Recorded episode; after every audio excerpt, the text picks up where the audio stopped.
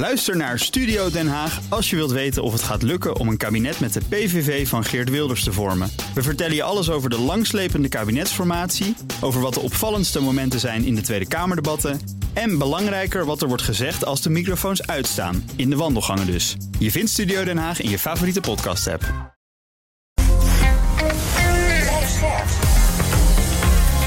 BNR Nieuwsradio. De wereld. Bernard Hammelburg. Welkom bij het beste binnenlandse programma over het buitenland. Straks, wat zat er precies achter de poging tot een staatsgreep in Brazilië? Dat bespreek ik zo dadelijk met Kees van Rij, voormalig Nederlands ambassadeur in Brazilië. Maar nu eerst, niet alleen bij ons, ook in Rusland zijn de gevolgen van de oorlog in Oekraïne goed merkbaar, mits je goed kijkt. Uh, as a matter of fact, to put it shortly, sanctions are having devastating impact across the board, across all sectors supply side, demand contraction, investment like everywhere. Dat zei Vladimir Milov, een oud-minister van Poetin, tegen CNN. Ik praat erover met Hubert Smeets, voormalig Rusland-correspondent... columnist voor NRC en oprichting, oprichter van Raam op Rusland. Fijn je weer te zien hier in de studio. Uh, we proberen als we over deze kwestie praten... altijd met jou een beetje door de ziel van Poetin te kijken... en door de ogen van de, van de, de Russen.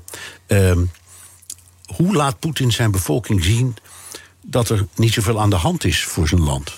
Nou, in Moskou door de stad feerieker op te tuigen dan Moskou ooit opgetuigd is geweest tijdens de feestdagen. Nieuwjaar, kerstdag. Nieuwjaar is 1 januari, ook daar. Kerstmis is op 7 januari. Nog nooit hebben er zoveel lichtjes gebrand langs de straten van Moskou als dit jaar. Nog nooit is het spektakel op de televisie uh, zo uh, hoogbenig geweest als dit jaar. Uh, zo denken de Moscovieten in geval dat deze oorlog hen niet raakt. Ja. En dat heeft ook invloed op gewone mensen die misschien best kritisch nadenken. Maar als ze daar in Moskou rondlopen met al die lampjes. Toch overweldigend. overweldigend. En die beelden gaan natuurlijk via al die staatsstations het hele land door. Dus je ja. kunt meegenieten. Ja, tegelijkertijd heeft natuurlijk ook Poetin dit jaar zijn volk toegesproken. Uh, te midden van soldaten, althans, ze hadden zich aangekleed als soldaten. En dat maakte in de nieuwjaarstoespraak van Poetin voor het eerst hè, op deze manier gepresenteerd. Normaal staat hij altijd voor een kerstboom op het Rode Plein. Nu stond hij voor. Uh, aangeklede soldaten, uh, maakte duidelijk dat Rusland in oorlog is. En Poetin zegt ook eerlijk dat die oorlog op dit moment gevoerd wordt met het collectieve Westen. Ja. Dus ook met jou en met mij. Ja, de NAVO en dan zeker met jou en met mij. Ja. ja. Um, hoe lukt het hem om de mensen mee te krijgen? Um, door er een existentiële strijd van te maken uh, die vergelijkbaar is met de uh, Eerste Vaderlandse Oorlog tegen Napoleon en de Grote Vaderlandse Oorlog tegen Hitler. Uh, de beelden van Napoleon en Hitler worden eigenlijk steeds weer teruggehaald voor de Russische bevolking. Om duidelijk te maken dat we hier. Uh, met deze oorlog in Oekraïne en met het collectieve Westen een vergelijkbare strijd zien. En dat het erop of eronder is voor Rusland. Dat als Rusland deze oorlog verliest, dat dan het met Rusland gedaan is. Um, en in zo'n strijd, van zwart of wit, van erop of eronder, is er natuurlijk geen weg in het midden. En is er ook geen aanleiding om binnen Rusland de geesten rijp te maken voor onderhandelingen. Nee. Um, je, je ziet een, een wat bezorgdere Poetin. Niet meer voor de kerstboom is een eentje, maar geflankeerd eh, tot soldaat, door soldaten. Wat is nu de boodschap, vooral als je eh, kijkt naar wat wij zeggen? Wij zeggen ja, maar wij hebben stapelen sanctie op sanctie. Um, dus wij doen geweldig ons best, nog los van het leveren van wapens en zo, om deze man op zijn knieën te krijgen. Wat zie je terug in, in, eh, van dit verhaal? Nou, je ziet in de, in de supermarkten, voor zover ik het hoor, want ik ben al een tijdje niet in Rusland geweest, ik heb geen visum meer. Uh, maar je ziet in de supermarkten terug dat het aanbod wat is afgenomen. Hè, dus de whisky is alleen nog maar uh, op de zwarte markt te krijgen. Franse cognac idem dito. Maar goed, dat is allemaal niet om, ongelooflijk om over naar huis te schrijven. Je zag het gisteren heel erg goed terug in een vergadering die werd uitgezonden, ook op de televisie, van Poetin met een aantal ministers. Waar hij de minister van uh, Industrie, eigenlijk gewoon de mantel uitveegde vanwege het feit dat de minister van Industrie het afgelopen jaar niet in staat was geweest om maar ook maar één vliegtuigbouwcontract voor de civiele luchtvaart te regelen. En die man die vroeg toen om drie maanden respijt en die kreeg hij niet. Die minister kreeg maar één maand respijt. Met andere woorden, zijn laatste dagen zijn geteld.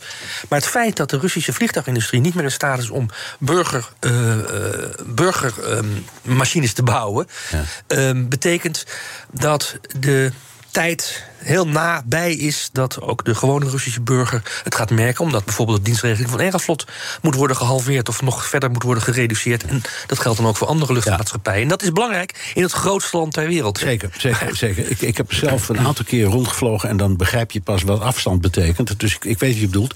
Je, je zegt het al, Aeroflot en andere maatschappijen, maar die gebruiken ook Boeings en Airbus. Maar die krijgen geen spullen Maar meer. die krijgen geen onderdelen Nee, wat ze dus nu doen is hun eigen vloot... die uh, eigenlijk volledig bestaat uit Boeings en Airbussen... te cannibaliseren. Ja. Dus een vliegtuig wat een beetje kapot is... die wordt, wordt losgeschroefd en de spullen komen dan, worden dan overgebracht... om andere vliegtuigen te repareren. Wat er ook gebeurt is dat de vliegtuigen die er stonden... op 24 februari van westerse maatschappijen... en daar zijn blijven staan ook uit elkaar worden getrokken voor de onderdelen. Maar goed, dat is natuurlijk allemaal tijdelijk. En uh, die sancties werden inderdaad gepresenteerd aan ons als een, als een mokerslag om Rusland te dwingen tot uh, staakt het vuren. Dat is niet waar gebleken. Maar de cijfers zijn helemaal niet gunstig.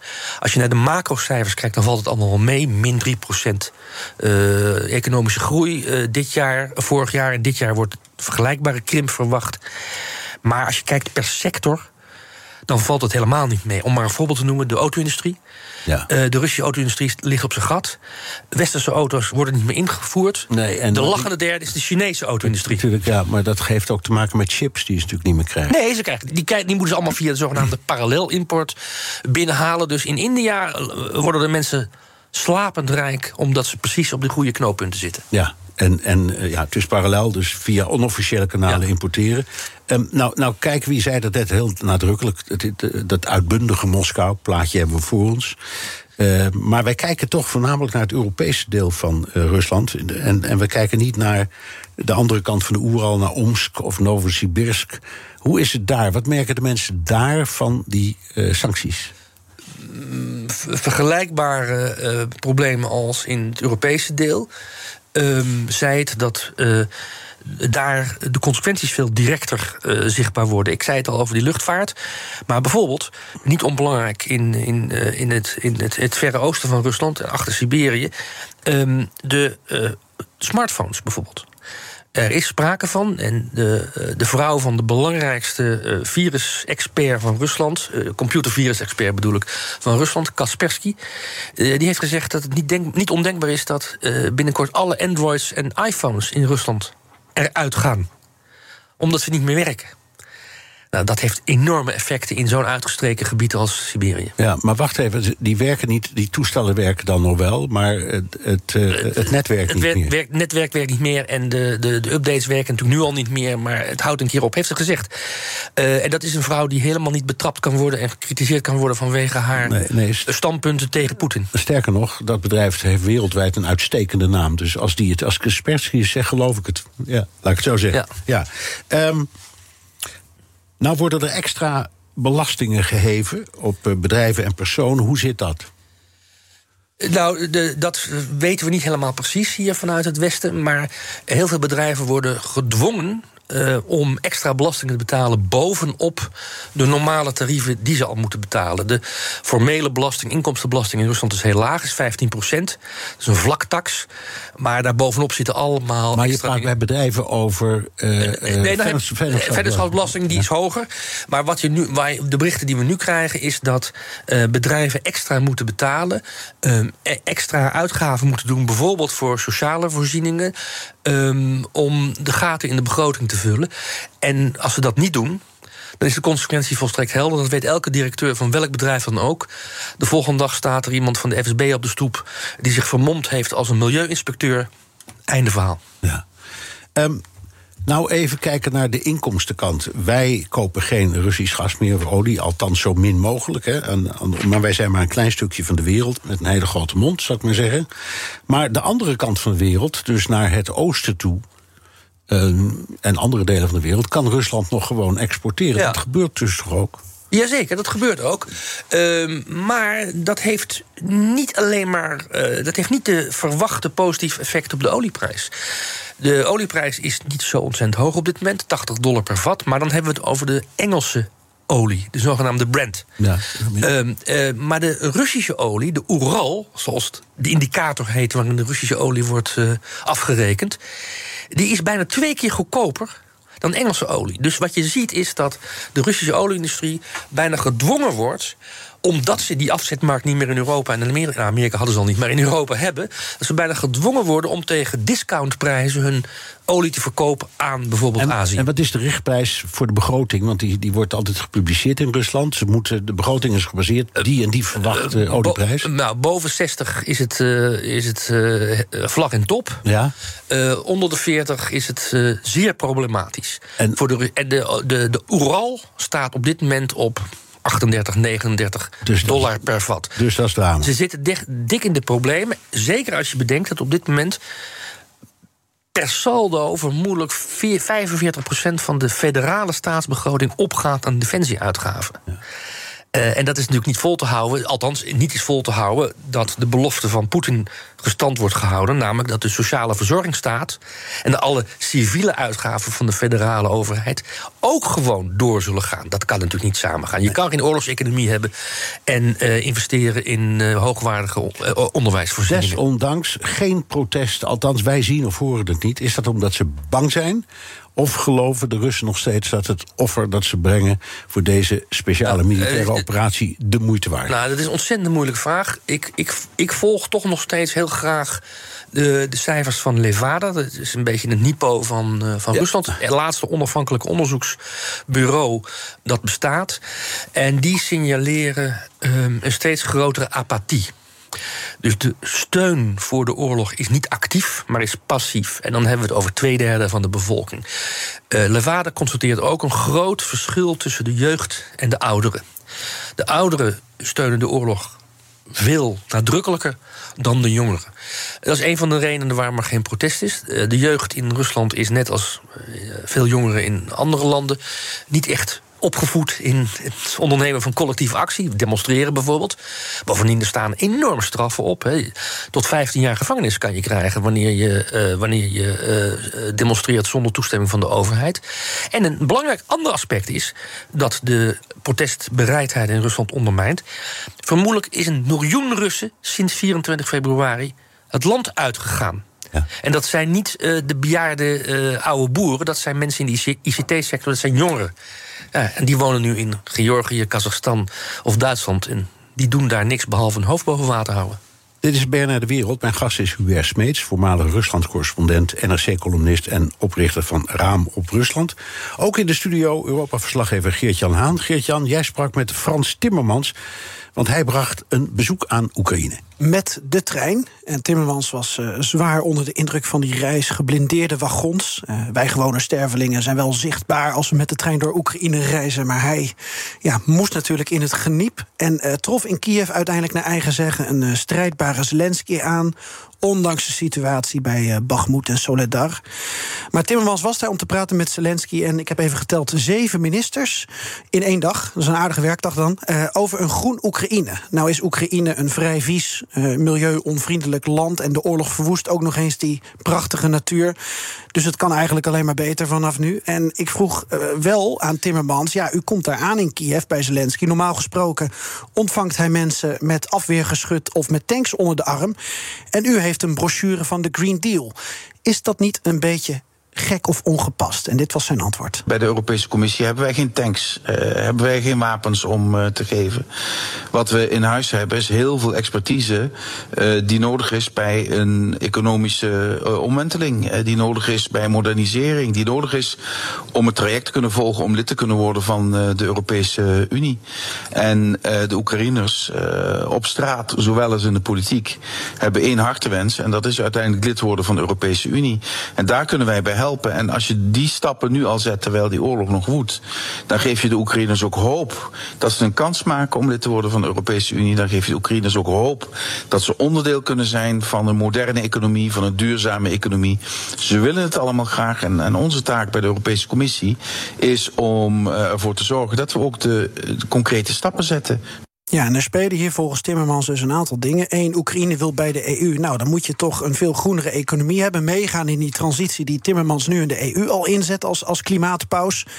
Twee, als je over wederopbouw gaat praten in Oekraïne. Ja, in de visie van Timmermans kun je het dan beter nu op een bepaalde manier goed doen in zijn ogen. dan dat je nu weer uh, een grijze wederopbouw hebt. en over een paar jaar een groene wederopbouw nodig hebt.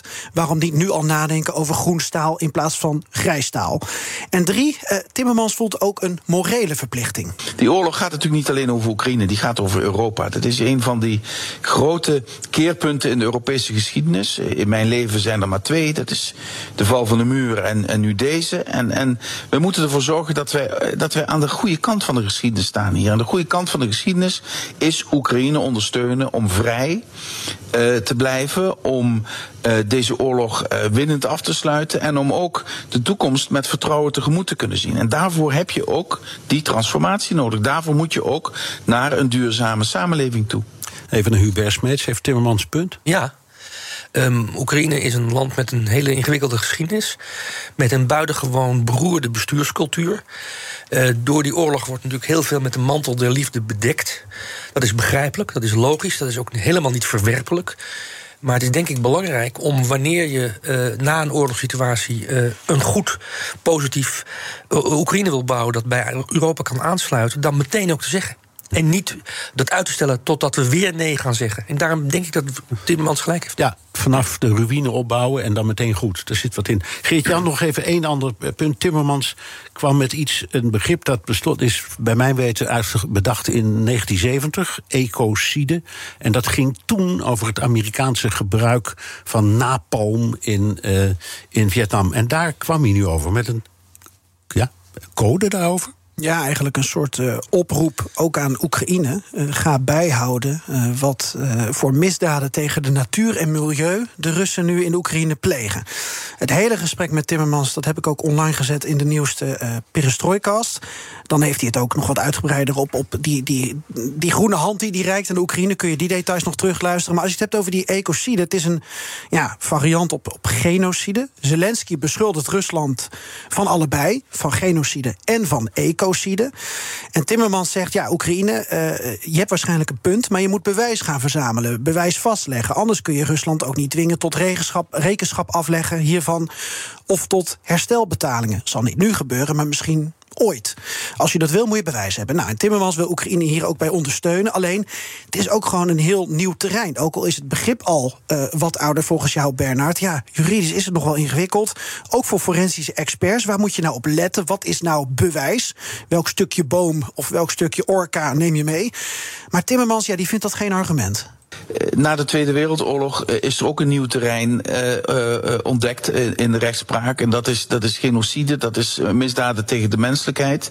En ik denk dat we in deze fase van onze ontwikkeling ook eens moeten kijken naar misdaden die tot ecocide leiden, die tot verwoesting van natuur leiden. Dat zijn ook misdaden die een direct gevolg hebben voor de overlevingskansen van onze soort. Hè? dus, dus die moeten veel meer aandacht krijgen en veel ernstiger worden genomen dan in het verleden is gebeurd. Hubert, Hubert, is dit tot Moskou doorgedrongen? Nee, dat denk ik niet. Nee. Uh, maar ik sluit niet uit dat er in de financiële sectoren, sectoren van uh, Moskou en het Kremlin wel mensen zijn die dit allemaal bijhouden. Want ook zij moeten natuurlijk de rekening op gaan maken. En daar zullen ze denk ik wel huiverig voor zijn. Zeker de uh, directeur-president van de Centrale Bank van Rusland. Ja. Gert-Jan, dankjewel. Interessant verhaal weer. Van, uh, we gaan luisteren naar de perestrooikast. Uiteraard staat er al online. Morgen, Bernard. Ik hou je nog in spanning. Oké. Okay. Uh, Hubert, uh, Poetin is ondertussen niet van strategie veranderd. Hij gaat gewoon door. Klopt die observatie? Of is hij wel degelijk van strategie aan het veranderen? Nou, hij is op dit moment bezig met een aantal benoemingen en ontslagen... die uh, er mogen zijn. Gisteren heeft hij de commandant Tevelde, die verantwoordelijk was voor de afgelopen drie maanden voor de oorlog tegen Oekraïne, vervangen door de commandant der staven, de hoogste militair in Rusland, Gerasimov. Die gaat nu het veld in. Uh, die gaat nu de oorlog leiden. En dat heeft um, uh, de, een parlementariër uit Odessa um, geïnspireerd tot een vergelijking met de Eerste Wereldoorlog. Die zei, zo ging het in de Eerste Wereldoorlog ook. Uiteindelijk nam Nicolaas II, de tsaar, um, uh, de militaire leiding over de Russische troepen in de Eerste Wereldoorlog over. En we weten hoe het is afgelopen. Ja, niet goed. Nee. Um, er zijn allerlei geruchten. En, uh, bijvoorbeeld, in januari, dat is nu deze maand, komt er een nieuwe mobilisatie. En ik, ik, las net ook ergens dat de dienstplichtige leeftijd is verhoogd van 27 naar 30. Ja, dat maar zou... ook van 18 naar 20. Ja, dus ja, hebben dus aan de onderkant hebben ze het een beetje opgetrokken. Kinder, kinder, kinderen, kinderen hoeven niet, maar oude mannen wel. Nou, nee, hier, zit, nee, hier zit wel een gedachte achter. Een van de grote problemen van het Russische leger blijkt dat de soldaten technisch gezien gewoon niet goed ontwikkeld zijn. Uh, dus ze willen met name de, uh, de jeugd niet al belemmeren in uh, opleidingsniveau. vanaf de eerste jaar van na de middelbare school. En ze willen ook de ouders van die jongens niet het gevoel geven dat ze na de 11e klas, want zo tellen ze in Rusland, die jongens meteen van straat uit, geplukt worden. Uit, uit, uit school ja. Dus ze willen eigenlijk hoogwaardige soldaten hebben. Ja. Uh, goed, maar dat zou bevestigend kunnen klinken als je denkt: komt er een mobilisatie? Zal wel komen, een extra mobilisatie? Ja, die oude is eigenlijk nooit opgeheven. Nee, dat is waar. Hij, ze hebben gezegd: hij is voltooid. Ja. Maar de mobilisatie op papier is nooit uh, ten einde verklaard. Dus ze kunnen gewoon moeiteloos zonder één stuk papier kunnen ze doorgaan. Doorgaan. En uh, verwachten is er. Nou ja, ik denk steeds: er komt een nieuw offensief in het voorjaar. Denk jij ook? Ja, denk, dat, denk, dat, denk, dat denk ik. Maar dat komt omdat specialisten dat denken. Ja, dus ik praat ze na. Ja, ik ook. Uh, maar wat weet je er meer over? Wat verwacht. Wat voor. Je ziet bijvoorbeeld um, troepen samentrekken, niet alleen over die stukjes in het front waar wij, Geert-Jan en ik, heel veel ook in de uitzending steeds maar over hebben. Heb je het over Bachmoed? Of je hebt het over. Ik, mijn indruk is dat ze nu in de hele breedte van het front denken en dat versterken, ook met, met eenheden ja. daarachter. Ja, de gedachte is dat de, de gemobiliseerde soldaten, die in het Russisch Mobiks heten, een beetje een denigrerende term, uh, dat die nu de, de fronten moeten consolideren. Hoeveel slachtoffers dat kost, dat interesseert het Kremlin geen bal. En dat dan in een paar maanden tijd een nieuwe recruteringsgolf kan hebben geleid tot een wat hoger opgeleide infanterie, die dan vervolgens wel die aanval kan openen na de winter. Dus vergelijkbaar met vorig jaar, toen ook eind februari de grootschalige invasie begon. Dat is het idee uh, wat leeft. Uh, de vraag is um, of. Um, dat is ook de reden trouwens waarom Oekraïne zo ongelooflijk hamert op militaire versterkingen omdat ze, de Russen die tijd nu hebben om zich te hergroeperen, om zich te herscholen. Ja. Maar Oekraïne moet die tijd gebruiken om betere wapens te krijgen. Zoals echte tanks en, echte niet, tanks. en niet van die babytanks. Ja, en, en, en, en, zwaar geschut. Patriots, uh, afweergeschut ja, ja. en andere dingen die de Russen echt angst aan jagen. Oké, okay, we hebben al een paar keer over gesproken. En hier komen de vragen dus weer. Heeft Oekraïne nog steeds een kans om te winnen? Uh, ik denk dat Jij was daar heel stellig over, in, in, na een paar maanden zeker. Uh... Nou, kijk, Oekraïne heeft in principe de oorlog politiek gezien al gewonnen. Uh, vind ik. Um, Rusland heeft hem alleen nog niet verloren. Ik denk dat Oekraïne nog steeds kans heeft om, om deze oorlog te winnen. En dat, maar dan bedoel ik ermee dat de Russische troepen worden, zich, zich terug zullen moeten trekken. Misschien niet om militaire redenen, maar om politieke redenen. Tot de grenzen van 23 februari 2022. Ja. En daarmee wordt het een bevroren conflict. Dus. Dan, dan, maar dat heb ik ook wel eens gezegd, geloof ja. ik hier. Dit gaat ja, nog jaren duren, misschien wel generaties. Ja. Um, je schreef uh, in uh, de NRC in je column... Um, er zijn mensen die vinden dat we met Poetin moeten praten. Wie wil onderhandelen is dienstbaar aan Poetin. Ja, op dit moment. Een citaat van Hubert Smeets. Vertel. Ja, nou, daarvoor stonden er ook nog wat woorden om ja, dat een beetje uit te leggen. Maar, maar wij maar, journalisten halen haal, dan dat enig, ja. enig sappige zinnetje eruit. Ja, is objectief dienstbaar aan Poetin. Ja, dat is een heel ouderwets woord. Het woord objectief uh, komt uit de jaren zeventig een beetje. En dan kon je zeggen, ja, nee, ik ben niet voor Poetin. Dat hoor je heel veel, hè, in de, ook in Nederland, in pacifistische kring. Althans, of in anti-oorlogskring, laat ik het zo zeggen. Ja, nee, Poetin is natuurlijk een schurk. Maar... En dan komen er dingen als, we moeten nu gaan onderhandelen. Het probleem is, onderhandelen zal zeker een keer moeten gaan gebeuren. Het probleem is op dit moment alleen dat uh, de Russen geen millimeter ruimte geven voor die onderhandelingen. De uh, Kremlin-mensen zeggen dag in dag uit: wij zijn bereid te onderhandelen. Natuurlijk zijn we bereid te onderhandelen. Als, mits Kiev zich neerlegt bij de huidige situatie. Dus met het feit dat er een gebied zo groot als Nederland ongeveer is geannexeerd door Rusland. Daarvan zegt uh, Kiev: nee, op die voorwaarden willen wij niet onderhandelen. Dat zijn geen onderhandelen. Nee, die, dat draait om. die draaien om. Die zegt dat hele gebied moet eerst terug en dan willen we wel eens praten. Ja, nou, dat, uh, dat is misschien ook een beetje vergaand. Maar wanneer je op dit moment Oekraïne vraagt te onderhandelen op basis van de voorwaarden, de capitulatie die het Kremlin eist, dan ben je objectief dienstbaar aan het verhaal van Poetin. En dan mag je nog zo vaak zeggen dat Poetin een schurk is. Wat er na dat maar komt, is belangrijker dan die voorafgaande opmerking in mijn ogen. En dat is wat ik Nout Welling en Bert Wagendorp van de Nederlandse Bank en de Volkshand verwijt. Dat ze, om wat voor reden dan ook, ongetwijfeld goed bedoeld, dat ze zich in de luren laten leggen door het verhaal van het Kremlin. Ja. Dank, Hubert Smeets, voormalig Rusland-correspondent, columnist voor NRC en oprichter van Raam op Rusland. BNR Nieuwsradio. De wereld. Bernard Hammelburg. Brazilië is nog altijd in rep en roer na de bestorming van het parlementsgebouw, het Hoge Rechtshof en het presidentiële paleis. Zeker 1500 aanhangers van oud-president Bolsonaro zijn opgepakt. De huidige president Lula da Silva sprak er schande van. Não existe precedente o que essa gente fez e por isso essa gente terão que ser punida.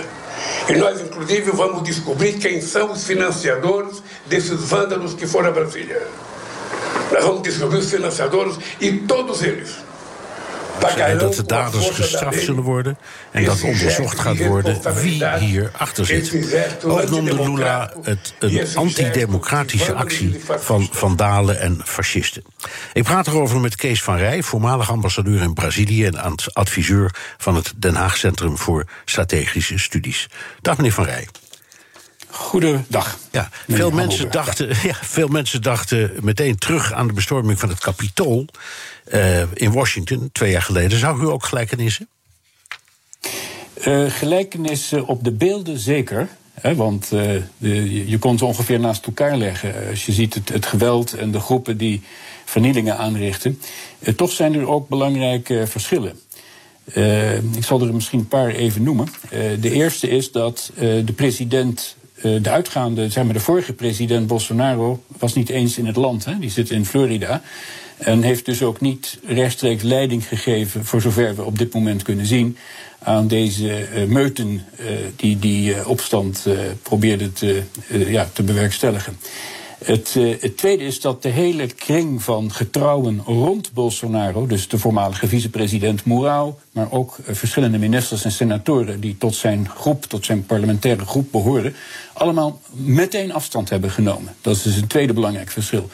Een derde verschil is dat, en dat zit, is wel interessant ook voor het verdere onderzoek wat daar gaat plaatsvinden over hoe dit allemaal gebeurd is, is dat de, poli de politieautoriteiten en de politie zelf, eh, die hebben in tegenstelling tot de politiemensen die het kapitool hebben beschermd, of althans hebben verdedigd, uh, in Brazilië, uh, zeg maar in ieder geval de indruk keken de andere kant op te kijken. Ja, of misschien zelfs een rol te, zijn geweest. Ja, of misschien zelfs een rolletje te hebben gespeeld. Precies, dat heb je gelijk. Waren er nog meer uh, verschillen? Nou, dat zijn denk ik de, de belangrijkste. Ja. Het, het, andere grote verschil is natuurlijk dat in het Capitool op 6 januari 2020 uh, was er een situatie waar uh, een actief parlementair proces aan de hand was. Namelijk het tellen van de, van de stemmen van klopt. de Electoral College. Met iedereen die een rol speelde daarin. En een president vlak in de buurt. Die is voor. Het andere uh, verschil, dat is dus een verschil, want in Brazilië was het parlement op reces en het was in het weekend en er was helemaal niemand. Geen enkele politicus was op dat moment in de stad. Nee. Dus dat is een ander verschil. Als aan de andere kant uh, de zoon van Bolsonaro, die is lid van het parlement, die heeft voor de bestorming overlegd met Trump en Trumps stratege Steve Bannon en Trumps adviseur Jason Miller. Um, en dat had toch wel erg uh, veel weg van een draaiboekbespreking. Ja, dat zou je zeggen. Dat zal inderdaad moeten worden uitgevonden of dat het geval was. Uh, ik heb wel ergens een, een, een, bericht gezien op Twitter van, van diezelfde Steve Bannon, die eh, uiteraard groot voorstander bleek te zijn van het, het uitbreiden van zeg maar dit soort van bestormingen, ook buiten de Verenigde Staten. En hij heeft al heel lang zijn oog op, op Brazilië. De, de eerste hoge bezoeker die Bolsonaro ontving toen hij in in 2018, uh, voordat hij aantrad op 1 januari 2019 en 2018 al uh, uit Amerika ontving, dat was Steve Bannon namens, namens Trump. Dus daar is een band, zeker ook met de kring van de familiekring direct om Bolsonaro heen. zijn zoon Eduardo met name. Ja.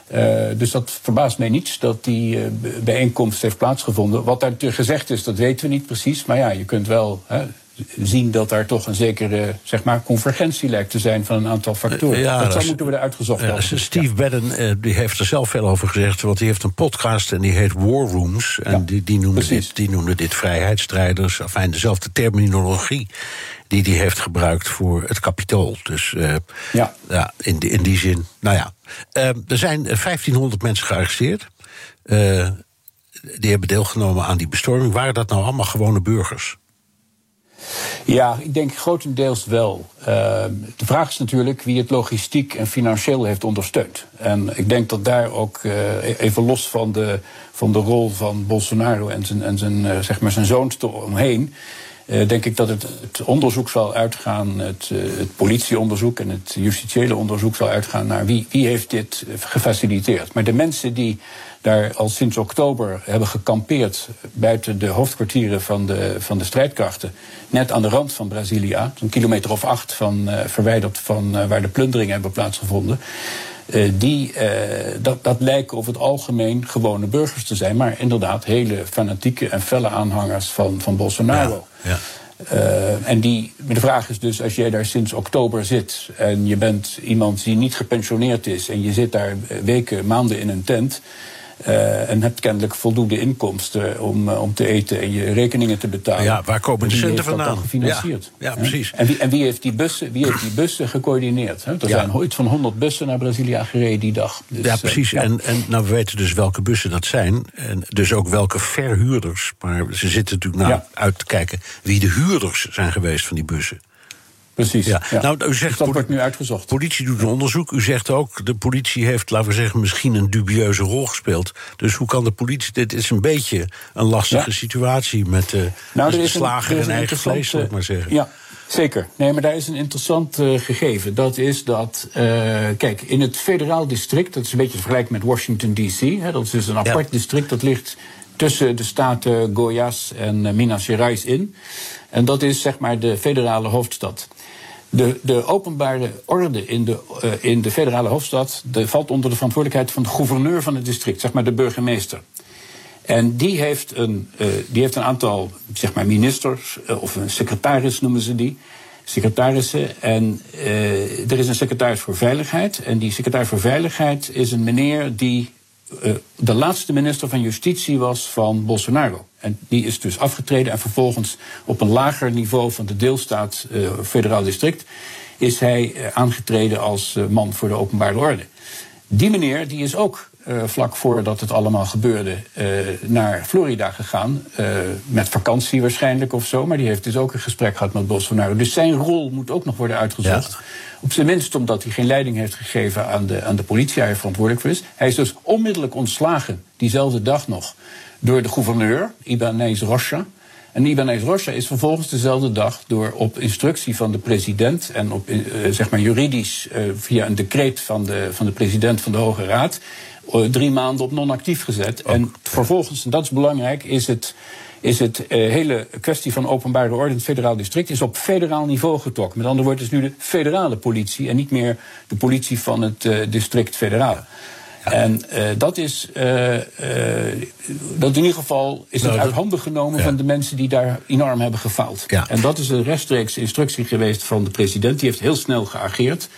En we zullen dus moeten zien of die politie, maar ook de, of de, de rechters en de officieren van justitie in staat zullen zijn om, uh, om dit precies uit te vinden. Ja. Even inderdaad, er was een enorme laksheid van de politie die dag. Even over de, de, de politieke structuur. Uh, Brazilië heeft een meerpartijenstelsel met sociaaldemocraten, liberalen, middenpartijen, een hele zwik.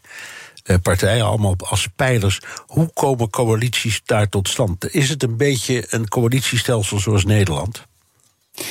Nee, het is anders. Ehm, je hebt daar iets, overigens ook iets van, uh, van 30 partijen in het, in het parlement. En die zijn grofweg inderdaad in te delen tussen zeg maar links en rechts. dat is de Partido Liberaal is de partij van Bolsonaro. Dat is op dit moment ook de grootste partij. Met andere woorden, ook Bolsonaro is misschien wel weg, maar het Bolsonarisme is behoorlijk levend, zoals we ook hebben kunnen zien. Ook politiek. Uh, dan zit daar tussenin, uh, tussen links en rechts, dus de partij van, van Lula en de partij zeg maar, van Bolsonaro, daar tussenin zit een, een conglomeraat van kleinere partijen uh, die bekend zijn onder de naam Centrale, de Centraal. En dat is een, een groep uh, zeer uh, pragmatische partijen met politici die voor een heel groot deel afkomstig zijn uit, uh, uit Sao Paulo. Die zowel steun kunnen geven aan een rechtse of aan een linkse coalitie. En die, die, dit interessante is dus dat in, in het verleden vaak de deals werden gemaakt doordat de centraal zegt: Nou, ik steun jou als jij he, zorgt dat ik bepaalde privileges krijg. Dus dat is de, de, de koelhandel in dat, in dat parlement. En er is een heel merkwaardig fenomeen in Brazilië. Dat heet de secret budget, het, de geheime begroting.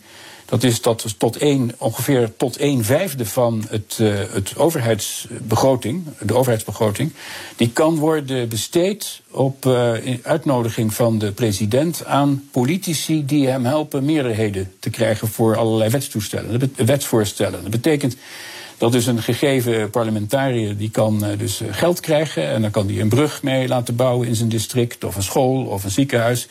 En dat leidt natuurlijk tot enorme uh, zeg maar intransparantie, maar ook tot, uh, tot corruptie. En daar zit dus een van de grote zwakheden ook meteen in, in Brazilië. Uh, als, je, als je kijkt hoe in het, in het verleden, maar ook in het heden. De, de, de, politieke schermutselingen ontstaan en enorme felle tegenstellingen tussen, tussen groepen, heeft dat alles te maken ook met, de, ja, met het, niveau en de, en de kwaliteit ja. van, uh, van, ja. van het regeren. Lula, nu president, heeft zelf ook in de gevangenis gezeten wegens corruptie. Zijn opvolger Rousseff is afgezet. Was dat nou ja. de reden waarom zoveel mensen Bolsonaro destijds hebben gekozen?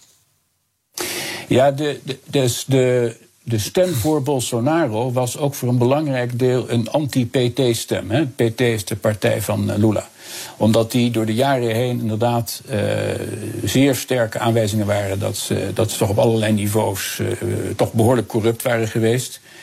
Uh, er is die grote zaak geweest, die heeft ook in Nederland wel in de krant gestaan, Lavajato, car wash, omdat ja. er een enorme corrupt stelsel boven een, een, auto, een autowasserij kantoor had.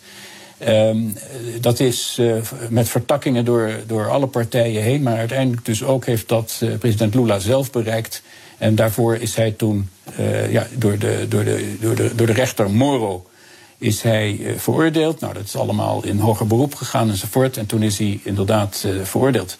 Dit is BNR De Wereld. Mijn gast is Kees van Rij, voormalig ambassadeur in Brazilië en adviseur van het Den Haag Centrum voor Strategische Studies. Nós temos que enfrentar os nossos problemas. Chega de frescura, de mimimi.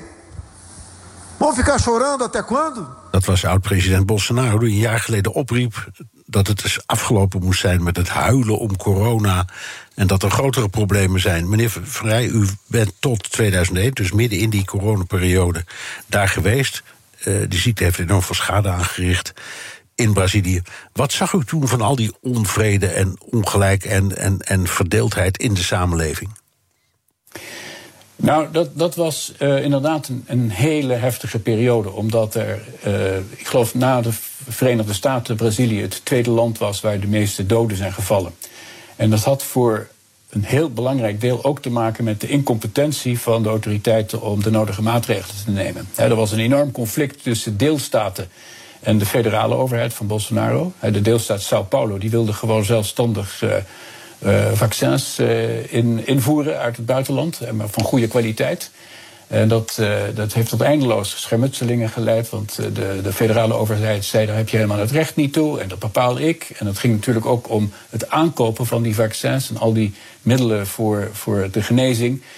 En ook daar zijn er sterke aanwijzingen geweest dat er, dat er zeg maar, overbetalingen hebben plaatsgevonden in de vorm van ja, zeg maar toch weer corrupte handelingen. Dat zijn ook allemaal zaken die nog in onderzoek zijn.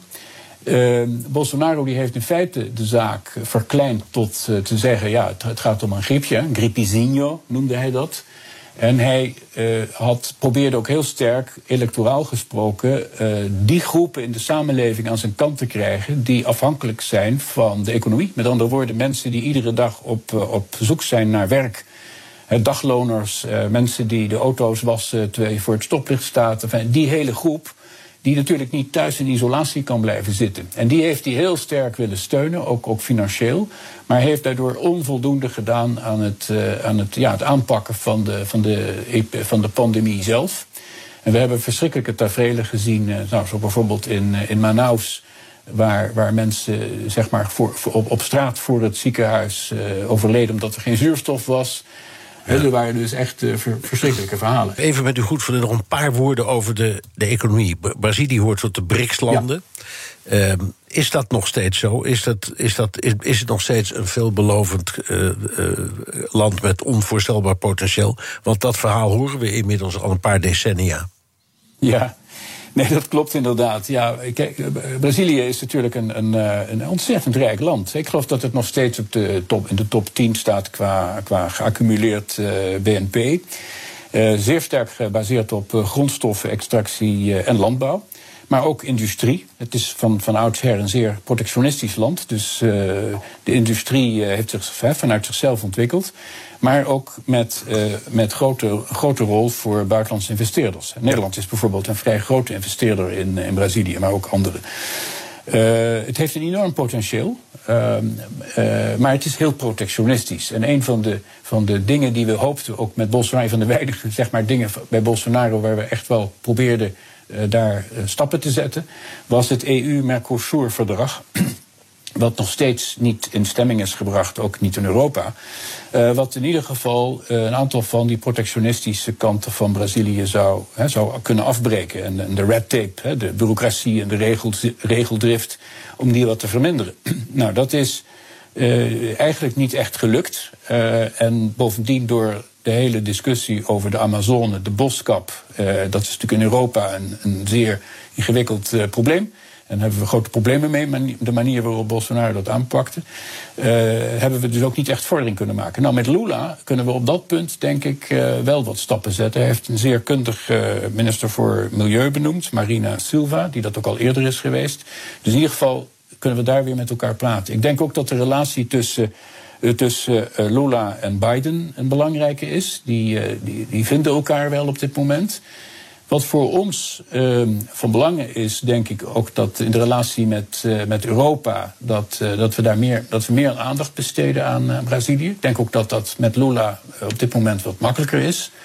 En heel belangrijk voor ons zal ook zijn, hoe gaat Lula zich bijvoorbeeld opstellen in de kwestie de Russische invasie in Oekraïne? want, en dan kom ik even bij de BRICS.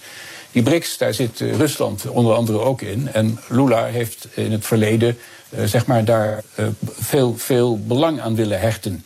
Onder Bolsonaro was dat wat minder. En de vraag zal dus zijn, zeker nu Lula meer vanuit het, centrum, het politieke centrum in Brazilië zelf zou moeten opereren, gaat hij meer aandacht geven aan, die, aan de BRICS of zal die toch zijn aansluiting, traditionele aansluiting van Brazilië wat meer bij het Westen ook zoeken. Ja, en, nog, naast natuurlijk China en India, dat hele belangrijke landen ook voor, voor Brazilië. Nog even een heel klein vraagje. Uh, uh, Bolsonaro zit in uh, Orlando, geloof ik, in Florida. Ehm, denkt u dat Brazilië vraagt om zijn visum in te trekken en hem uit te leveren? Want er zijn allerlei verhalen over die rondgaan.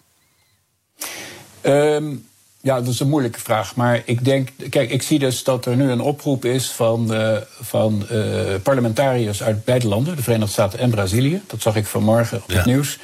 Om, uh, om het te bevorderen dat hij, terug, dat hij versneld teruggaat naar, naar Brazilië. Hij heeft overigens zelf gisteren aangekondigd dat hij wellicht ook versneld terug wil. Hij wil niet, ik denk niet dat hij zal willen worden uitgeleverd. Ik denk dat hij uit zichzelf terug zal gaan. Ehm, en uh, dat, er heeft een, in ieder geval het visum in zijn paspoort schijnt te lopen tot het einde van de maand. Dus uh, ik, ik, denk dat hij de eer aan zichzelf houdt en, uh, en, en, en terug zal gaan. Wordt spannend. Dank, Kees van Rij, Zeker. voormalig ambassadeur in Brazilië en adviseur van het Den Haag Centrum voor Strategische Studies. Postma in Amerika. Tijd voor het Amerikaanse nieuws door de ogen van onze correspondent in Washington, Jan Postma. Jan, er zijn weer meer geheime documenten van Biden gevonden. Het probleem wordt daarmee ook groter voor het Witte Huis. Jazeker, uh, Biden staat er echt niet goed op. Hij presenteerde zich natuurlijk ooit als uh, de anti-Trump, de verstandige leider die zich wel aan de regels houdt. En nu blijkt hij dus zelf ook in de fout te zijn gegaan. En het is dus niet één incident, maar in ieder geval twee. En uh, ja, de taalgebruik uh, in het, uh, het laatste nieuwsartikel erover is opvallend. De, bronnen zeggen in ieder geval nog één geval. Dus we zullen zien wat daar nog verder gaat komen. er zijn natuurlijk verschillen met Trumps zaken. In het aantal documenten dat is gevonden. Trump wilde ze ook niet teruggeven, werkte niet mee. Maar wat overeind blijft, je mag die dingen gewoon niet in huis hebben. Fox News-verslaggever Pete Ducey tijdens een persconferentie in het Witte Huis legt heel goed de vinger op de pijnlijke plek. Als hij de woorden van Biden tegen Biden gebruikt. And then on these documents, how could anyone be that irresponsible? Isn't that what this president says about mishandling classified documents? The president spoke to this personally. He spoke to this personally. He, again, he believes that uh, classified documents and information should be taken seriously. He takes them seriously. Ja, hoe kun je zo onverantwoordelijk zijn? Dat was dus wat Biden zei over Trump. Dat krijgt hij nu uh, terug. De, de Witte Huiswoordvoerder heeft daar niet een goed antwoord op. Die herhaalt Biden zijn woorden nog maar een keer. Ja, en het Witte Huis blijft ook erg stil. Die, die hopen toch volgens mij dat het vanzelf een beetje weer weggaat. Ja, dat lijkt me ijdele hoop, eerlijk gezegd. Ja, ja. zeker. Ja. Uh, het is deze keer niet alleen Fox News dat hier het belangrijkste nieuwsverhaal van maakt. Ja, ja, het wordt aan de rechterkant wel wat gezeurd hier en daar. Dat de media dit nu veel minder groot maken uh, dan na de inval bij Trump. Nou, uh, dat was in mijn optiek ook wel een nog groter verhaal. Hè, door wat ik net zei, doordat Trump niet meewerkte. Er was dus een inval, er waren meer documenten. Maar ik moet zeggen, het valt mij juist op hoe dit over de hele linie overal een groot verhaal is. Uh, NBC had het nieuws als eerste. CNN kwam daar snel overheen. de kranten schrijven er allemaal over. Dit is echt overal een groot verhaal volgens mij. Maar als je Fox News kijkt dan hoor je toch wat anders. Dit zegt uh, op Fox News uh, de Republikeinse senator Lindsey Graham. By the way, you can't find this story anywhere really but on Fox. Morning, noon and night, we heard about the raid on Mar-a-Lago and all kind of stuff about the classified information uh, in the hands of President Trump and his team. You can't even find this on most networks. Ja, zo worden de, de Trump-supporters die hier naar kijken, natuurlijk naar Fox News, toch weer eventjes boos gemaakt door Graham. Maar dit is echt niet waar hoor. Het is echt overal. Ik kreeg zelfs de indruk uh, die eerste dagen dat CNN hier meer over berichtte dan Fox. Ja. Uh, wel met wat meer nuance natuurlijk dan bij Fox. Dat, dat kan wel even, maar, maar hoe kan Graham nou zoiets zeggen? Want dit is controleerbaar onzin. Iedereen ziet wel de voorpagina van de krant, al is het maar zoals die in de krantenstal ligt. Op weg naar de meter ja. ook, noem maar wat. Dus hij weet toch dat de mensen dat wel, ja, die weten beter. Ik, ik, denk dat hij erop rekent dat de mensen die dat zien, die dus Fox News kijken, ook echt alleen Fox News kijken. Dus hem zo zullen geloven. Maar ja, ja, ja. gelijk. Als je even wat verder kijkt, dan zie je wat anders. Ja, precies. Ondertussen, Jan, uh, maken ze zich in het Huis van Afgevaardigden ook druk om een echt heel belangrijke zaak. ja, daar mag weer gerookt worden. Ja, precies. Dat voelt heel ouderwets, hè? Ja. Uh, en daar is ook echt niet iedereen even blij mee. Uh, Republikeinen zijn nu de baas in het Huis van Afgevaardigden. Die mogen nu de regels bepalen. Nu, nu, Kevin McCarthy is gekozen als leider, zijn die regels er dus ook. En ja, bijvoorbeeld de metaaldetectors bij de ingangen zijn weggehaald. Die waren er door Pelosi neergezet na de bestorming van het Capitool. Zijn democraten ook niet blij mee. en er mag dus nu weer gerookt worden binnen. Um, de regels van Washington DC, de regels voor federale gebouwen, waar, waar, echt allemaal, die zijn heel streng. Er mag echt niet gerookt worden. Maar die gelden allemaal niet voor de kamers uh, van de leden van het Huis van Afgevaardigden. Dus daar werden deze week meteen grote republikeinse sigaren gerookt. Uh, het is ook altijd mooi als zo'n cliché dan een beetje waar blijkt te zijn, of heel erg waar blijkt te zijn. Hè? Republikeinen die de sigaren roken. En echt tot grote irritatie van de Democraten. En het was al niet echt gezellig natuurlijk in het Capitool. Maar de komende twee jaar kunnen ze er niets aan doen. Dit zijn de regels. Eh, het enige wat ze kunnen doen is uh, het raam openzetten. Ja, maar dat, als ik het goed begrijp, is, kan, kunnen ze in het kapitool dus een, een, regel vaststellen die uitgaat boven de wetten in het District of Columbia. Ja, precies. Dan ben je echt uh, deel van de elite. Hè? Als je als politicus dus kan zeggen... deze regels gelden voor jullie, maar niet voor ons. Niet voor ons, alleen voor gewone mensen. Nou, dankjewel Jan Postma, correspondent in Washington. Wilt u meer horen over dat fascinerende land? Luister dan naar de Amerika-podcast van Jan en mij. En tot zover BNR De Wereld. Terugluisteren kan via de site, de app, Spotify of Apple Podcast. Reageren kan via een mailtje naar dewereld.bnr.nl. Tot de volgende week. Ook Harm Edens vind je in de BNR-app. Je kunt BNR Duurzaam niet alleen live luisteren in de app, maar ook terugluisteren als podcast, zoals al onze podcasts. En naast dat de BNR-app Breaking News meldt, houden we je ook op de hoogte van het laatste zakelijke nieuws. Download nu de gratis BNR-app en blijf scherp.